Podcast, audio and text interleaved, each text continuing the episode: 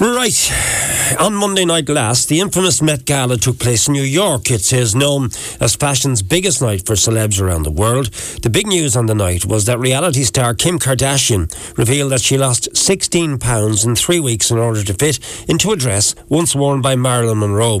Her comment sparked outrage from many. And here to tell us exactly why is Ellen Jennings from bodywhys.ie. Good morning to you, Ellen. Hi, Alan. Thanks for having me. Good to talk to you. So, the background to this story and how damaging the comments from Kim Kardashian are, Ellen, what do you think? Yeah, so I work for Bodywhys and we're the national voluntary organisation that support people affected by eating disorders and their families. So when we heard this, immediately we kind of thought about the impact that this might have on people affected by eating disorders and disordered eating of any kind. Um, so you know, it's really important that public figures that have such a large following and influence take responsibility for the messaging that they share and recognise the impact that this type of messaging can have on people, um, particularly on their self esteem and um, their body image, which are two of the major um, links to eating disorders. And one of the major risk factors for the development of an eating disorder is actually dieting. So that kind of celebrity culture around um, a very superficial and kind of appearance focus can be really harmful for people in that way. Yeah, I mean, she described an extensive regime of sauna suits, exercise, and food restriction. I didn't starve myself, but I was so strict.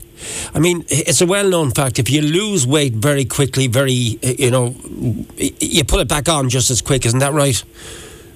Yeah, that's the thing. Like we know that diets don't work, and not alone that, but you know the kind of behaviours that that can lead to then. And in terms of the actual message that went out around that and the media coverage around it, the specific details um, of what kind of went on and the use of numbers and weight, that can be really harmful as well. Because for someone who is living with an eating disorder, there's often very black and white thinking and rigid uh, rules around food and diet and exercise. And, um, you know, that these kind of this rigid thinking then can encourage these these risky behaviours for, for people. So um, right. there's there's a lot more to it than just food and uh, body image. Like it's a very complex mental health condition um, that's impacted by multiple different factors. But one of those factors can be, you know, messaging that comes across on social media and things like that. Is it something we're seeing from other people well known in the industry? And why do they think it's okay? Do you think? Yeah, I think like there's this culture around. Um, posting things like that and being very open about things like that. And I think ultimately, you know, nutrition advice needs to come from a registered professional, not a celebrity.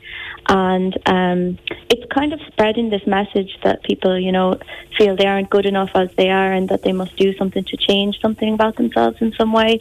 Yeah. So it's that unrealistic beauty ideal that's kind of the norm across social media and that can impact on people's um, self-esteem and their, their body image. And we know that body dissatisfaction is a risk factor for the development of an eating disorder. So it's very difficult um, to see past kind of what people post online. And, um, you know, it's very easy to compare yourself to the, these images that are unrealistic and often edited and, um, you know, to keep in mind that sometimes they're trying to, to market something or sell you something behind it. Right. You've, you've, preempted my next question, which is it can be a lucrative business, can't it, to, to play to women's insecurities? And could it be to men's insecurities as well? How, how, how can men and women escape this, or can we? Absolutely, it's no everyone can be affected uh, by this type of messaging. You know, no one is immune to that, and um, we know, like in recovery from an eating disorder, it's kind of moving towards self acceptance and more self compassion, and recognizing that our worth isn't linked to our appearance. Um, so I suppose trying to be more self compassionate and be a little bit more critical of the messaging that you're seeing online and kind of what might be behind it. And um, we know that eating disorders aren't a choice, and um, recovery can be a long process, but it, but it is absolutely possible. Yeah, apparently she only wore the actual dress for a matter of minutes because it is so sensitive. Um, um, it's the famous dress that uh, Marilyn Monroe wore when she sang Happy Birthday, Mr. President, 1962, and then she slipped into a replica of the dress. A hell of a lot of work to go through to do something like that, wasn't it? When you think of it, to lose 16 pounds in such a short length of time. Absolutely, and then the media coverage around it and kind of um, it got people talking anyway. Yeah. What is realistic weight loss? Uh, Ellen. Uh, what should you can, can, you aim comfortably comfortably to lose in a week using exercise and really, yeah.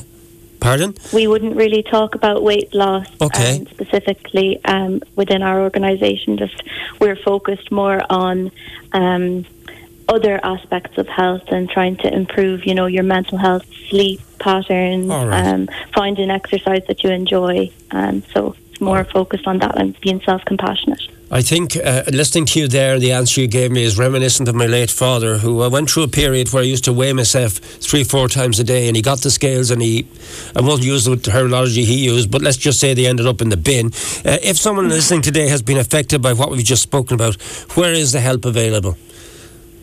So we have an email support, and that's on alex at bodywhys.ie. So that's A L E X at B O D Y W H Y S ie and that's for anyone um, whether they're just concerned about someone or for themselves. You know you don't have to be diagnosed with an eating disorder to use our services. We also have our helpline. That's 0121079006 and we have a range of different webinars and information available on our website as well. Uh, and that's on bodywhys.ie b o d y w h y s.ie